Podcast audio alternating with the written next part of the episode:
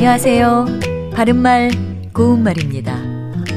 우리말 속담에 날고기 보고 침 안 뱉을 리 없고 익은 고기 보고 침 안 삼키는 이 없다란 말이 있습니다. 한마디로 고기는 익혀 먹어야 맛있다라는 거죠. 여기에 나온 날고기에 대한 의미는 다 알고 계실 겁니다.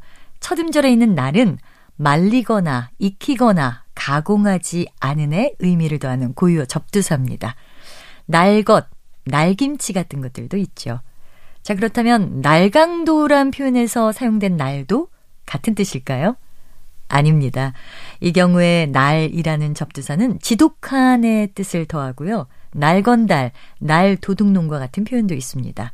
날강도와 같은 뜻을 가진 표현으로는 불강도란 말이 있는데요. 불은 몹시 심함의 뜻을 더하는 접두사인데 이 접두사가 사용된 표현으로 불가물, 불깍쟁이 같은 것도 있습니다.